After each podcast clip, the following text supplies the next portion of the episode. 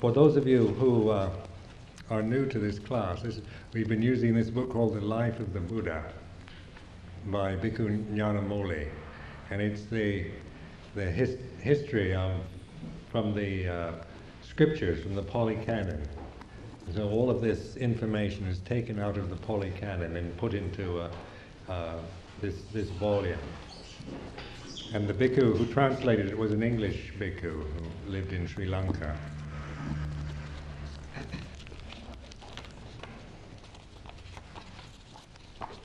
Now,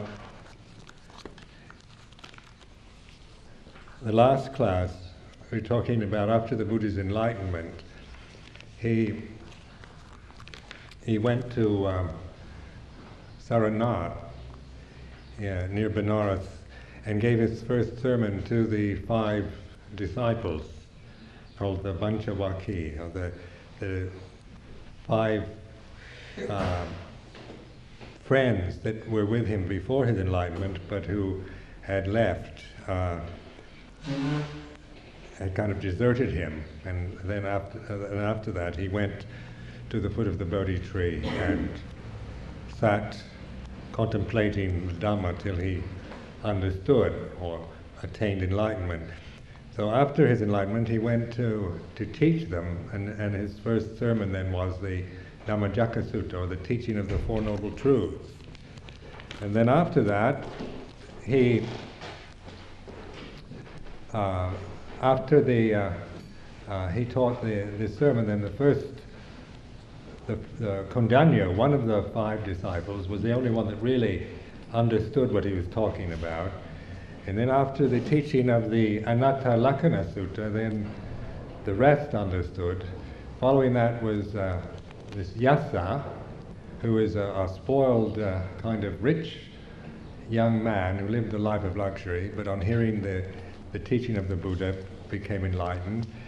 From there, uh, 30 of Yasa's friends who were picnicking, having a, uh, parties and good time uh, in a grove of trees uh, came across the Buddha, and they, all 30 of them, uh, were enlightened through listening to the Dhamma or the teaching of the Buddha. So the now in this um, book after now this is an interest I want you to contemplate this following uh, section, which is on page 51 of this book. The Buddha, uh, after Yasa's conversion and, and so forth, then um, he, and after the um, conversion of the 30 friends, the Mara, the evil one, came again to the Blessed One.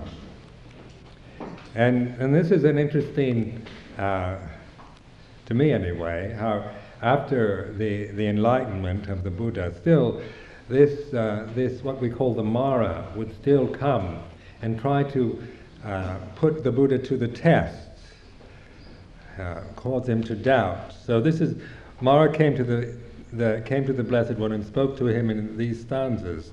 Mara said, You are bound by every shackle, whether human or divine. The bonds that tie you down are strong, and you shall not escape me, monk. And then the Buddha replies, I am free from all shackles, whether human or divine, freed from the strongest bonds, and you are vanquished now, ex- uh, the exterminator. Then, the, then Mara said, The shackle in the air that has its hold upon the mind, with that I hold you bound forevermore, so you shall not escape me. And the Buddha replies, in verse I am without desire for sight, sounds, tastes, and smells, and things to touch, however good they seem, and you are vanquished now. And so Mara, the evil one, understood. The Blessed One, he says in quotes, the Blessed One knows me, the Sublime One knows me. And sad and disappointed, he vanished at once. Now this is this is the uh, personification of temptation, isn't it? uh, the, what Mara, uh, in fact, Amara, Amara or Amaravati means the, the deathless.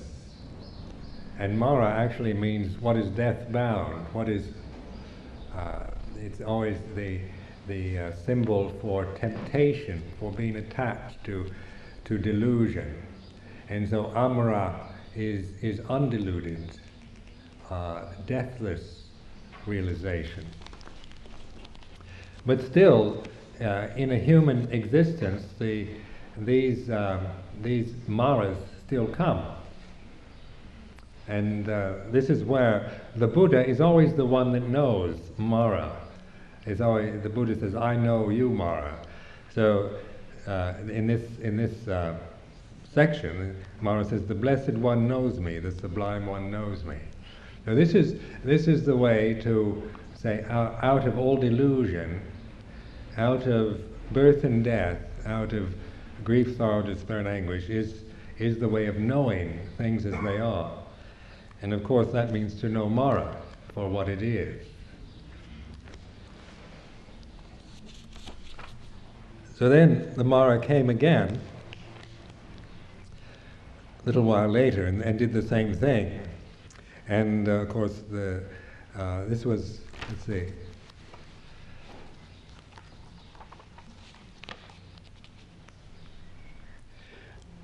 the Buddha uh,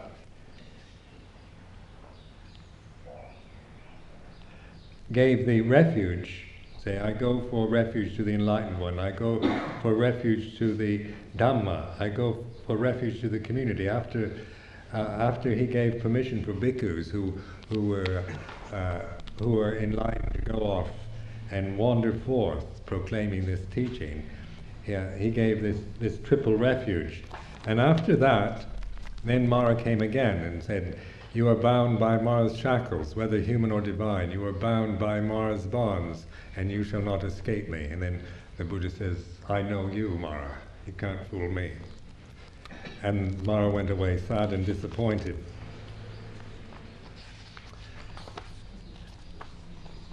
Now that the uh, following that, the Buddha went to to Uruvela, where he met the Kassapa, who was a head of a, of a large order of fire worshippers. And this was, they were probably very kind of highly respected uh, religious sect at that time. And uh, there were three Kassapas, and one had 500 followers, and, and the second one had 300, and the third one had 200. All were dedicated to the worship of fire and, they, and, and through their ability to concentrate their minds on fire, uh, to develop the samatha uh, concentration on fire, they uh, had developed uh, supernatural powers with their mind. So they were very impressed by miracles and by the ability to concentrate uh, mental energy and perform uh, extraordinary feats. So the Buddha, when he went to Uruvela, was performing these miracles, these uh, rather fantastic miracles. And one was the um, that they had a, a, a firehouse with a, with a kind of fire-breathing dragon living in it. And everybody was afraid to go in it. And the Buddha went in and uh, sat there in samadhi. The, the fire-breathing dragon, uh, of course, uh, came forth with all his uh, fiery uh, fierceness, and and um, and the fire worshippers saw this kind of smoke and steam coming out of the firehouse, and finally the Buddha came out unharmed, unscathed, and had vanquished this this fire-breathing dragon. And upon that, Uruvela Kassapa said, that's very good, you know, I'm impressed by your power, but uh, the Buddha, he didn't say this, he was thinking this actually, but you're still not an arahant like, like I am. And the Buddha then performed several other miracles, uh, and uh, which were very impressive. And each time he would do these feats uh, and perform these miracles, then Kassapa would say, "All very good, that's very impressive, but the Buddha is he, he's still not an arahant like I am. And so on after hearing that several times, the the Buddha said, uh, read, was reading Kassapa's mind, and he went up to Kassava and he said, Kassapa, you are neither an arahant nor are you on the way to becoming one. There is nothing that you do by which you might become an arahant or enter into the way of becoming one. Thereupon the matted-hair ascetic prostrated himself with his head at the Blessed One's feet, and he said to him, Lord, I wish to receive the going forth and the admission from the Blessed One. Uh, and so, and so that was the, the real miracle, in other words, was, was that in, to, to really allow this deluded uh, person to, to fully understand. It wasn't through performing uh, magical tricks or, or these miracles, but by actually telling the truth. And the, and the truth was very direct. He said, Kassapa, you are neither an arahant nor are you on the way to becoming one. And from that very direct observation of the Buddha, then Kassapa understood. So Kassapa then became disciple of the Buddha, and all of his uh, ascetics followed him. And, uh, and so that was the conversion of the matted-hair ascetics. Now, when the Buddha uh, after that, the evil one came again. And uh, Mara came again and he, he spoke in. Uh, now, I'll, I'll, read this. Now, when Mara the evil one had spoken these stanzas of disappointment in the Blessed One's presence, he left that place and sat down cross legged on the ground, not far from the Blessed One, silent, dismayed, with shoulders drooping and head down glum and with nothing to say, scraping the ground with a stick. Then Mara's three daughters, Tanha, Arati, and Raga, which are translated as craving, boredom, and lechery, went to him and spoke to him in, the, in, in stanzas. Now this, is often depicted in murals of these three, three uh, lovely ladies, Mara's three daughters, Tanha, Arati, and Raga and they they, they recite these stanzas. Oh Father, why are you disconsolate? They're, they're talking to their uh, to Mara, their father. Whom are you brooding over? We can catch him, setting a snare of lust. We'll tie him up, just as they catch a forest elephant and bring him back again into your power. And the uh, Mara says, an arahant sublime is in the world, and when a man escapes from Mara's sphere, there are no wiles to lure him back again by lust, and that is why I grieve so much. So then Tanha, Arati, and Raga de- decide that they will go and see if the Buddha is really an arahant. And so they test the Buddha out only to see that no matter what they do, they, they try every possible form of temptation uh, and uh, without any success whatsoever.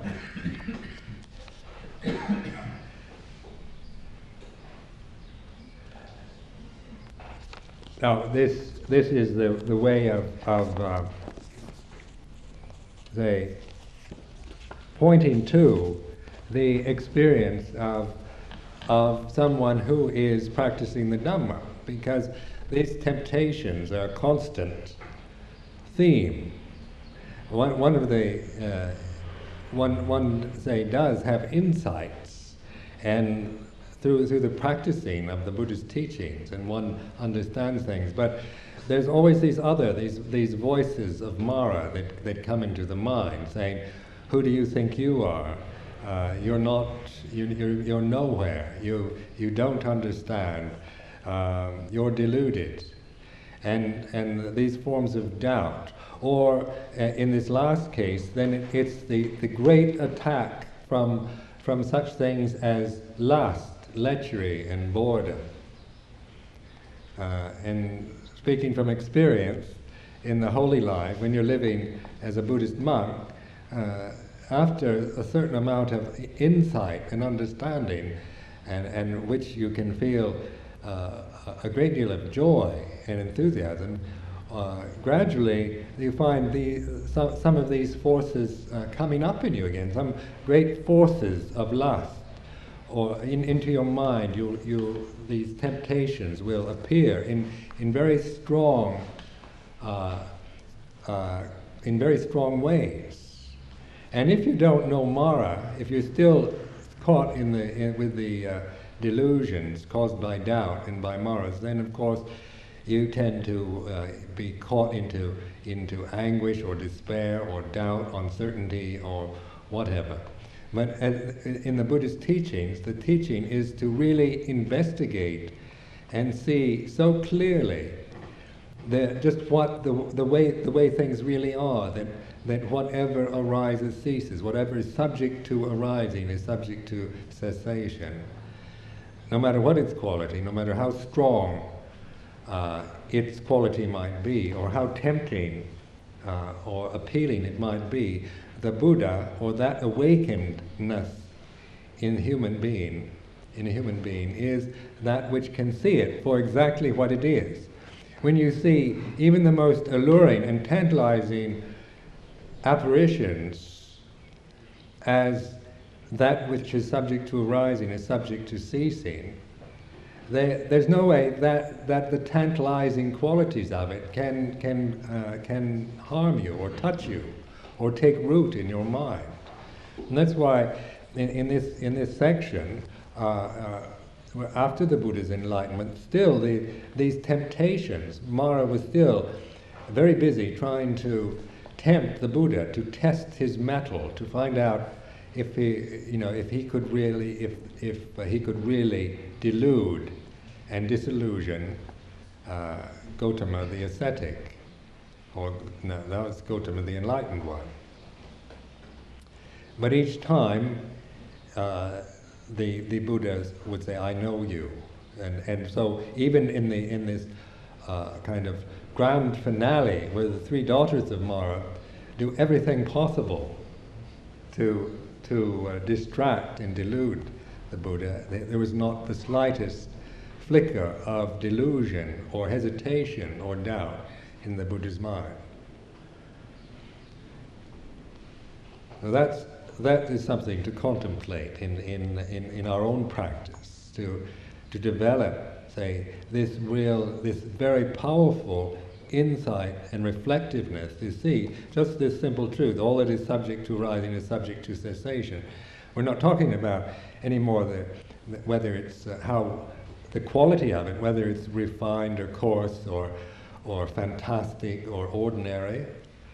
Boredom is another thing. Uh, many times we, we human human experience is one where we need to we, we when we're deluded and we do not see the Dhamma, we, we need to distract ourselves all the time. We're restless.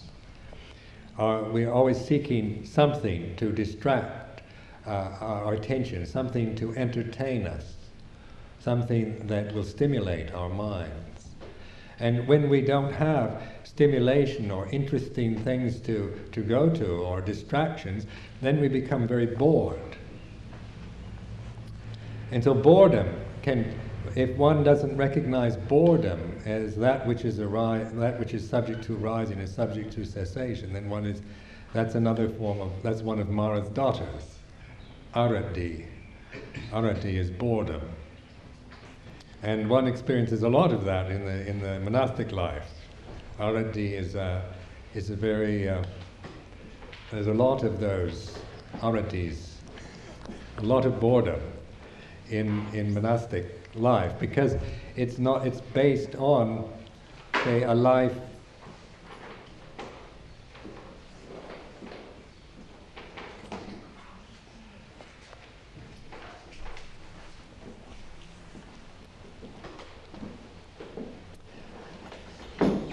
of, of reflection and, and a deliberate attempt to not, uh, not to uh, distract oneself.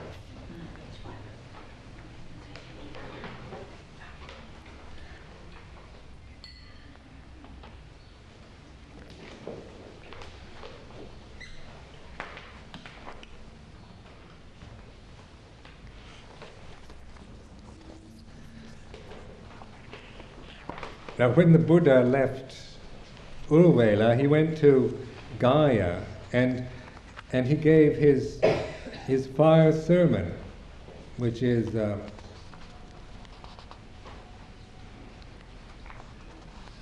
which is the third sermon he gave after his enlightenment. The first being the Four Noble Truths, the second, the Anatta Lakkhana, the teaching of Anatta or no self. And this third one is the fire sermon called the Aditta Pariyaya Sutta. And in this Encyclopedia of Buddhism, uh, it gives a, a fairly good uh, outline of this sermon. See, soon after his enlightenment, the Buddha went with a group of disciples to Uruvela, and this, is, this describes the experience with the Kassapas. And then from, from there went to Gaya, and near that place, on the crest of a rock called Gaya Sisa, the Buddha addressed his monks, and he addressed them thus: Sapang Aditang, which means everything is burning. And the sutta as a whole is an admirable piece of ordered thinking First, the subject is stated and analyzed with all particulars. Then, the nature of the fire, followed by the cause of the con- conflagration, is explained. Action to be taken in this respect is detailed, and finally, the results of such action are shown. This arrangement displays a pattern which is almost identical with that of the Dhammacakka Sutta, or the Four Noble Truths. Now, the, the, the first section of the fire sermon the subject. Uh, and, and again, the Buddha says, everything is on fire. And what, O monks, is everything that is burning? And the answer, the six senses of sight, hearing, smell, taste, touch, and thought are now taken uh, one by one. It is the eye that is burning. Material shapes are burning. Mental vision is burning. The mental impression through visual contact is burning. In fact, the feeling, whether pleasant, painful, or neutral, resulting from such contact is burning. In other words, it is the physical sense organ as subject, the physical sense phenomenon as object, the physical activity of the sense organ, the mental impression thereof, and the mental reaction thereto. All that is burning. And the same analysis is repeated for each of the senses mentioned above.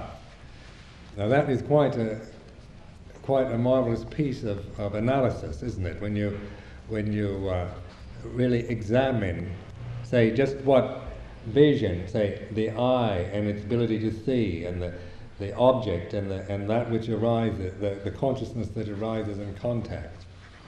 Then the second part is the nature and cause.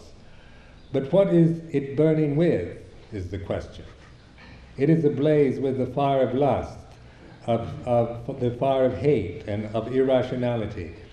Uh, these are the three roots of all evil, passionate desire being directly opposed to hate, while either is always combined with and inspired by lack of understanding, by dullness, senselessness, ignorance, stupidity, and delusion. So the three roots are the causes of suffering and this, this burning are the are lust or raga or lobha, uh, dosa, which is hatred, and moha, uh, delusion. Now these are the three, three roots, lobha, dosa, moha, in Pali. These fires, however, could not burn by themselves, but they are fed by the fuel provided by birth, decay, and death, by grief and sorrow, by physical and mental conflict, and by the conflict resulting therefrom. And it is life in all its phases from beginning to end which is set ablaze with the fires of lust and hate, which is consumed in senseless action. It is not the body or the mind on account of which the corporeal and mental senses are said to be burning, flaming, and blazing, but the friction of that physical psychical process, uh, misapprehended as a permanent self, with the impermanent stream of life's process causes the conflict, which is unrest, grief, and sorrow from birth to death. Thus is the nature and the cause of that which has set everything aflame. Now notice that, that this is not a, a condemnation of, of the senses or of sense objects or of the body or the psychophysical process at all. It is the ignorance the, the attachment through greed, hatred, and delusion that is the burning, that is the suffering. Then the third section is action to be taken.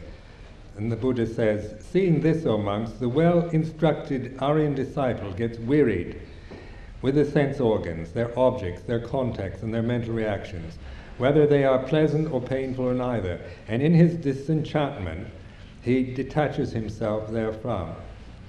And so, in, in the action to be taken through this very close observation, investigation, examination of sensory experience, one sees this for oneself. The, how, if one is just caught up into it, one is forever burning, caught into this realm of, of burning in pain, suffering.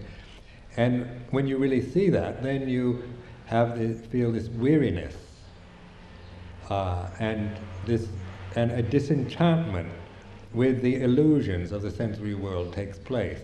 And in Buddhism, this is considered a, a, a very uh, important spiritual development, is this disenchantment, which isn't a, a uh, un, which sounds negative in English in, uh, in our way of thinking, but in, in Buddhist terms, it's, it's an advancement in human understanding to become disenchanted with the world of ignorance and suffering and this, this, this uh, what in this particular sutta is called the experience of burning. And the fourth section then is the results of this disenchantment. Through dispassion, he is set free with the knowledge of deliverance. Uh, he's set free with, with the knowledge of deliverance and with the realization that rebirth is destroyed. The righteous life is lived. What had to be done is done. For life in these conditions, there is nothing more. And then there's a note here, which is uh, noteworthy in these concluding lines is the absence of all reference to any person, even in an impersonal way. It is not the disciple who destroys rebirth by living a righteous life. It is not a perfected one who has completed his task, but, quote, done is what was to be done. The conflict has resolved itself, the conflagration is burnt out, and the fire extinguished. Now, it's important to contemplate what fire is because it's uh, it's something that we that is um, we're very much involved with.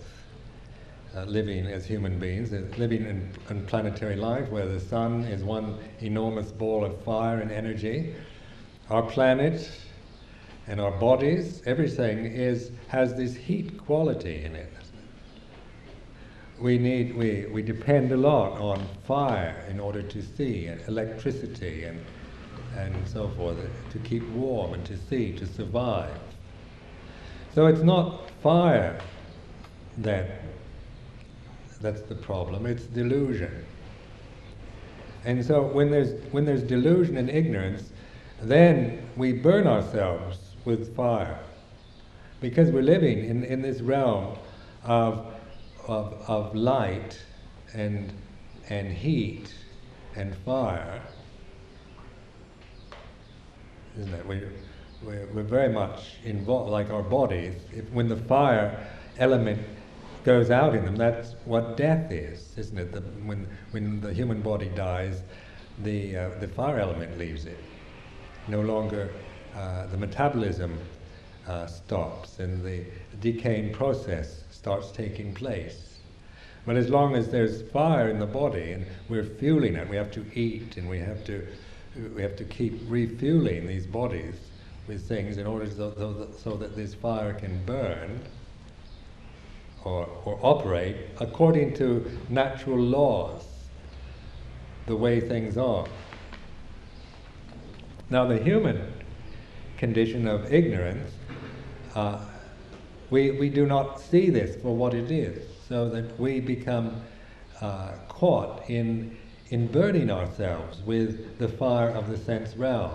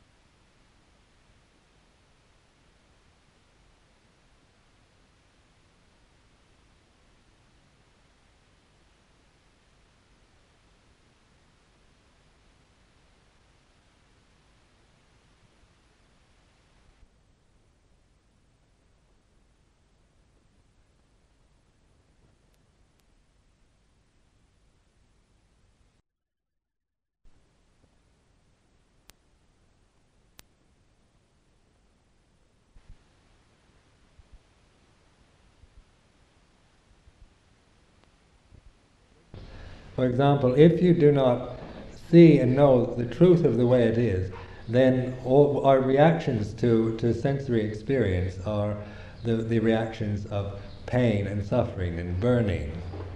We're burning ourselves out. We're destroying ourselves.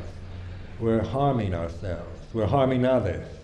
You can see in, in a modern society, modern materialism has taken uh, this, this uh, curiosity with the sensory world and material elements of it to the point where it is created, say, like nuclear weapons, nuclear bombs, where we're now quite capable of destroying not only oneself but everyone along with, with us. that we can pollute and destroy and burn up the whole planet if we so choose to, if we're that deluded. And at this time, people are rather feel very threatened by that possibility. Know, all, in, you know, all over the world now, there's a, this cry out for peace, longing for peace, uh, for uh, to to uh, say reduce this threat, this danger of destruction by fire. But even if nuclear bombs don't destroy us, we still destroy ourselves through ignorance. We're constantly burning, hurting, singeing, corrupting that around us, ourselves and those around us, with, with these different uh, qualities of greed, hatred, and delusion. Now, for example, take the candle on the shrine. Now that's fire, isn't it? When you when you light uh, the candle, you take two rather uh, unfiery looking objects like a, a, stick and a box. And, and through friction, a flame is produced. And that flame you can put onto a candlestick. And that flame is contained within that limitation. So one can appreciate, say, a candle flame. It gives a, a a lovely light, a soft and gentle light in a shrine, isn't it? At night, when you have, when you just uh, light the shrine with candles, it's a it's a beautiful light, not a burning, harsh, blazing, explosive blaze, is it? And yet it could be, if, if one were deluded, one could uh, set the shrine on fire or the building. One is not mindful one is, is, is caught up, say, with, uh, with being very heedless and not really contemplating the situation, taking into account the things around, one could burn down the, the shrine, burn down the Buddhist society, or burn it out. Or we can light the flame, light the candle uh, in, through mindfulness, knowing that we can appreciate the light that it gives and the effect that it has. We appreciate when, when, when the Buddha was enlightened. We talk about enlightenment, and this enlightenment is the ability to see, but see things as they are. It's it's not a light, a blazing light that blinds you. The Buddha wasn't blinded by enlightenment. Where, where light can blind us, can we? If light is too strong, our eyes are not capable, our minds are not capable of handling the, the light from the sun, isn't it? We have to put on, we have to, uh, we, we like the, the reflected light of the sun, but not the direct light of it. If we look into the blazing sun in mid afternoon, we have to close our eyes. We can't stand it, can we? We have to we have to put on either our, our filters, sunglasses of some sort, or we can appreciate the light of the sun as it as it uh, lights that around us. So we looked on the reflected light of the sun rather than the direct blazing light of the sun. Moonlight itself is the reflected light of the sun, isn't it? So moonlight is extremely beautiful. And when we talk about romance, poetry, so much poetry and beautiful symbols come from contemplating the, the, the light of the moon, moonlight. And one can look directly at the moon, say on a full moon night, which was last, well, last week, 31st of May, at Amaravati, had this beautiful moon that one could just stand and look directly at the moon, the light of the moon, which one couldn't do at the sun. The sun is too strong, but the reflected light. And say in our own human state, then, our human condition, as we, the, the light or the enlightenment that comes through reflection and contemplation, through awakeness, from human awakeness and wisdom, isn't blazing or blinding light, but it's the, the, the amount of light necessary to see clearly. So we, we generate this light from our minds. We, we're, we're in touch with that which is light and clear and bright and awake, rather than being caught in burning and destruct, destroying, in conflagrations, in holocausts and infernos that we create when we when we don't reflect and don't understand then we then we create destructive burning fires in our minds. So like raga uh, and dosa and moha or greed hatred and delusion those three fires are, dis- are the fires of destruction and that is something we, we create in our minds. That's not the way things are. That's not the Dhamma. Uh, that's not the truth. That, that, that everything is on fire as a kind of metaphysical symbol of the whole universe is, is an evil place that is burning up. Where sometimes uh, many people read that into Buddhist teachings as a kind of total rejection of the universe and the sensory world as something that is uh, in itself evil. But what the Buddha was pointing to wasn't wasn't to evil as as something that is uh, uh, as the body or the or the sensory world or the universal system but it is the delusion, the ignorance, and therefore the, the greed and the hatred that comes from that ignorance. And that is something that human beings, we each of us produce that kind of burning fire onto the things around us. That is, that is the suffering or the dukkha that the Buddha was, was uh, uh, talking about in his first sermon, the, the, the, the, first noble truth of suffering. Now it's very important to, to see that, they, that, that it's the attachment through ignorance to the, to the body, to the sensory world, that is the, that is the problem, is the suffering. Actually, things are as they are. Sight, sound, smell, taste, touch, our ability to feel and think are not, one can't say, one doesn't make absolute judgments about any of that. They are as they are.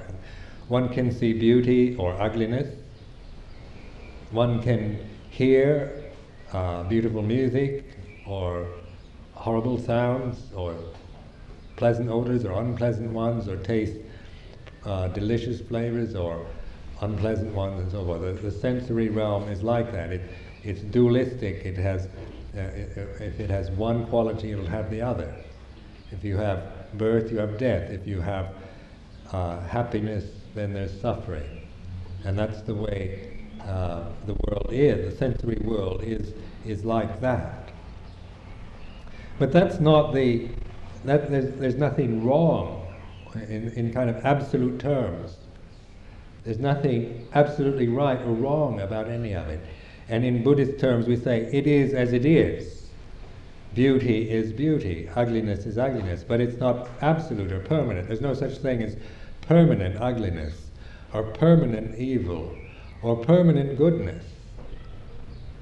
Because in, in just, the, just that conceptual quality of uh, absolute ability to absolutize right and wrong, good and bad, has led so many people, religious and righteous people, into, into doing so many evil and unkind actions, hasn't it?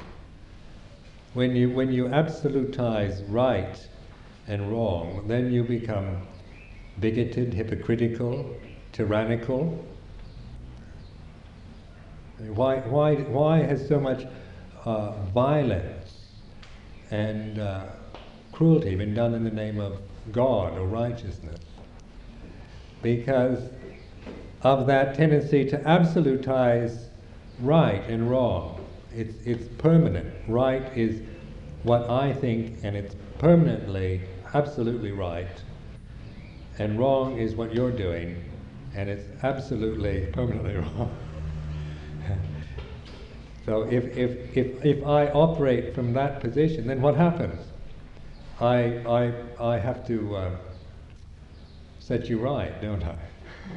I have to convert you or make you agree, or, and if you don't, then I have maybe it, the best thing is to just destroy you, get rid of. Because if you're absolutely wrong and absolutely evil, then then the, the logic that follows from that is destruction, killing, get rid of, get rid of you. And that's very much like from our from the background, say of uh, uh, Judeo-Christian thinking at least from my background, I'm speaking from my experience, uh, the mind tends to, was very much conditioned in that way, where good and bad were absolutized, right and wrong were absolutes. And this is what attracted me very much to Buddha's, Buddha Dhamma, Buddha's teaching, was that that didn't, that didn't operate. There was no, there's no absolutes in Buddhism. Uh, there's no metaphysical doctrine, so that there's there's nothing to there's, there's nothing to grasp as an ultimate position in any way, in, through any concept at all. This frustrates theistic religions because uh, because they don't they don't understand the, the psychology behind Buddhist teaching. They more or less look at it from their own perspectives of where where metaphysical doctrines are given a kind of absolute qualities.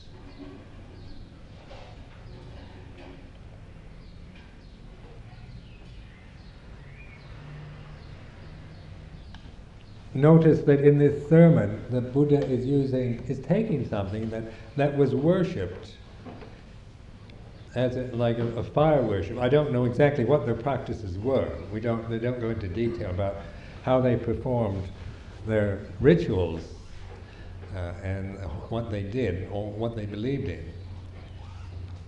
But just trying to think of if I were worshipping fire, what would I do? One thing, fire is is a very uh, in itself is quite beautiful, isn't it? It's when you see fire, you're attracted to it. I mean, you, your eyes uh, tend to what is on fire. One tends to be drawn toward it, drawn to it um, a candle, for example, or, or a, in a fireplace, a fire that's contained and, and uh, its attractiveness is, say, on a cold winter's night, what is more attractive than a, than a, than a fire in a fireplace? If you come in from the outside, from the cold. And, and, and if there's a fire burning in the fireplace, that's the first thing you notice, isn't it, usually, unless something more extreme is happening. Fire is, uh, can be an obsession with people. They're kind of like pyromaniacs that go around setting buildings on fire just to watch them because they are exciting, isn't it? Fire is, it can excite the mind. It's an exciting thing to see something burning down. People can feel excitement from that. When we talk about passion, we say a fiery personality isn't it? Someone that has a, a fiery personality usually is a very lustful or very angry. they're very passionate, they're very extreme, they're, they can be very exciting people. Say someone that doesn't have much fire is, is generally regarded as a bit dull, boring, kind of a, a blob of mediocrity, no, no passion.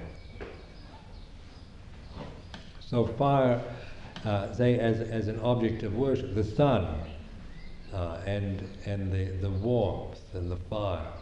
And yet there were, the, the, the, say, the tendency to worship fire then tends to perceive fire as something rather than to reflect on fire. Now obviously, Kassapa uh, when he was, uh, when he was, uh, before he was, he realized Dhamma through the Buddha, he was very much into, uh, say, practices where fire would, would give him tremendous power.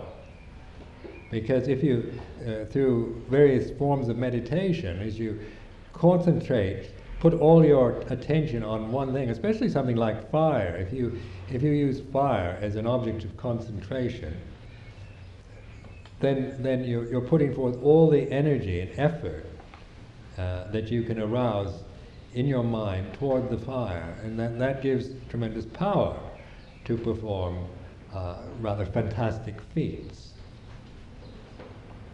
But that can be another kind of distraction and, and delusion. And this the Buddha was pointing out that, that all these kind of uh, tricks and, and fantastic feats that fire worshippers could perform were really, you know, they were maybe entertainments.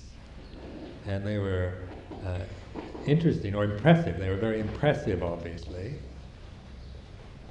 But it was not enlightenment. And when he said to Kassapa, You are not an arahant, you are not doing anything to, that one could say is enlightened. You're not even near to it. So that that is a that one would think well that would be a, a very insulting thing to hear if you were a famous uh, teacher, a highly respected uh, guru on fire worship, and somebody came along and told you that. Well, then uh, you think it would be quite an insult. But Kassapa obviously was very near to enlightenment. He was. He wasn't. He wasn't uh, just a deluded egocentric guru, but he was very, obviously very close, and the Buddha recognized that because just through saying that, Kassapa realized that that enlightenment wasn't being able to perform fiery tricks with your mind, but seeing things as they are.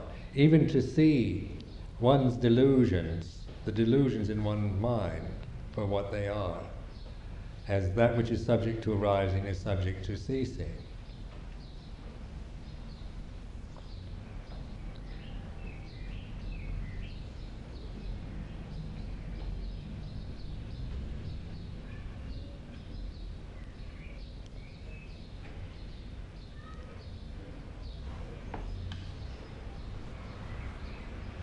Now, this, this uh, disenchantment, in, in when we chant this uh, fire sermon, we've been doing it at Amaravati in the evenings. I'm getting ready for this evening's talk. We've been chanting the past two nights the fire sermon. And it's a very nice chant, actually, very pleasant one to chant.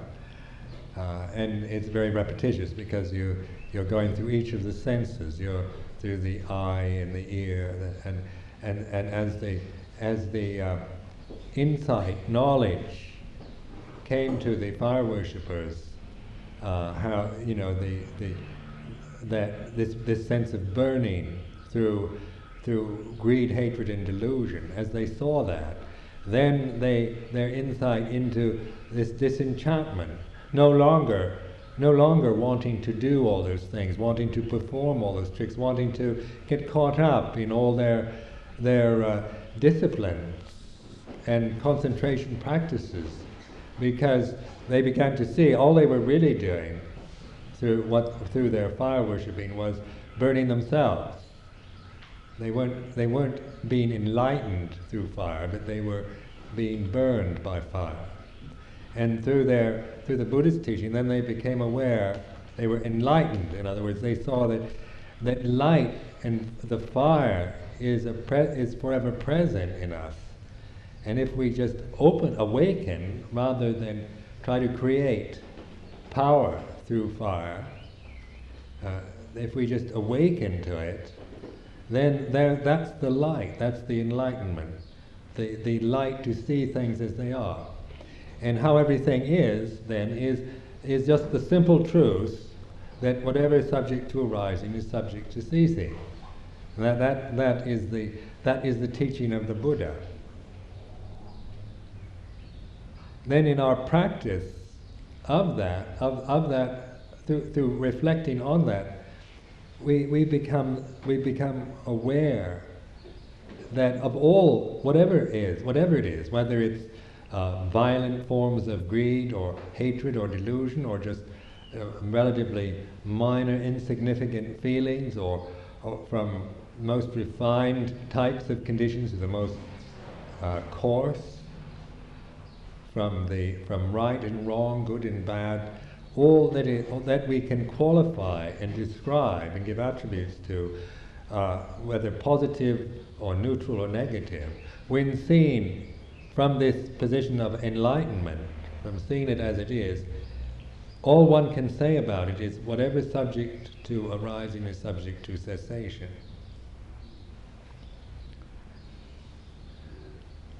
And then applying that to, to life itself. As you're living your life more and more, you're, you're, you're realizing that truth where, where the cessation of things, the cessation of conditions is realized. You're no longer just caught up in reacting to the stimulation of sensory impingement and going from one thing to another, but your, your, your mindfulness and wisdom allows you to realize the ending of that the cessation of what has arisen. And through that insight into cessation, to the cessation of what has arisen, is peace, is the true kind of peacefulness, calm, serenity, knowledge, clarity of the Buddha mind, the mind of Buddha.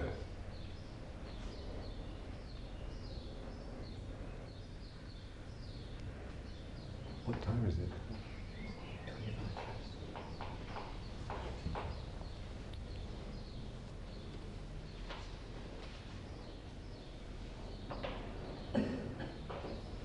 Now this this next week is contemplate this more and more when you're at when you're home or at work or wherever. Just really look at fire and contemplate it. Begin to uh, reflect on fire, what it is, when the sun, when the sunlight. Do we like to look? Do you like to look directly at the blazing sun, or do you like the sunlight, the way it reflects off the garden or the the, the trees? And you become you just to notice what, what actually is the way things are for you as a human being, or the moonlight, or the, the sunlight or the reflected light, or the ability of the human mind to be light. We can, we can be in the light, even, even, when, uh, even when it's dark, and our eyes can no longer operate in the dark. You can't see in the dark. Just the awakeness and clarity of the mind is light itself, isn't it? We're not, we're not depending on just the sight as light, but being able to see when there's uh, when the light's on. But even when the light, try this out in a dark room. When you turn the lights out in your room and the room is dark, what is is there still light? And but not through sight, but that ability of the mind to be clear and awake, undiluted, in the dark or in in in broad daylight. So you're beginning to say contemplate the, the, what light really is, rather than just perceiving it only as, as sunlight or moonlight or electric light or candlelight. Because enlightenment then isn't, isn't it doesn't mean, I mean, one can be physically blind and still be enlightened. Enlightenment doesn't depend on having 20/20 vision or good bifocals or electricity or sunny weather or moonlight. But it, it's the, the light of your mind that's clear and undiluted. And that's enlightenment. That's not, that's not delusion. That's not greed, hatred, or delusion. Now, say the deluded person then is always reacting. If it, when it's dark or, or, or light or whatever, whatever is happening, there's a reaction to it, a conditioned reaction. So that you, you in, the, in the light, we, we become interested in things. We look at the objects, the flowers, the, the things that are attractive to vision. If we see something unpleasant or ugly, we, we tend to turn away, not look at it. In the dark, then if, we, if, we're, if, if there's no light, we can be frightened because we don't know what's there. You don't, if you can't see what's in the dark room. So you can imagine, you can imagine all kinds of things could be in the dark room. You, and uh, what you imagine might be rather frightening. Or because there's nothing to distract your vision in a dark room, you might just fall asleep, isn't it? We're conditioned to maybe, as soon as the light goes out in the room, off to sleep we go. And that's a very conditioned reaction in, in human beings. When, when, there's no, when there's nothing to look at and it's dark, then just fall asleep.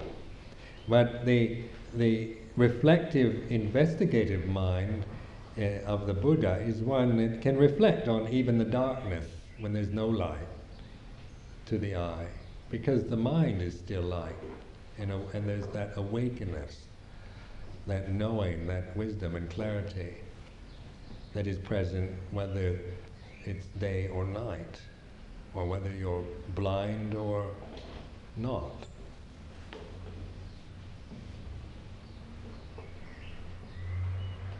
So your, your homework for the next week is to contemplate fire and light. And these, these book, this book, if I think there's still copies you can buy here at the Buddhist Society, or if not at Chiswick, at the London Buddhist Vihara, they have, have it for sale.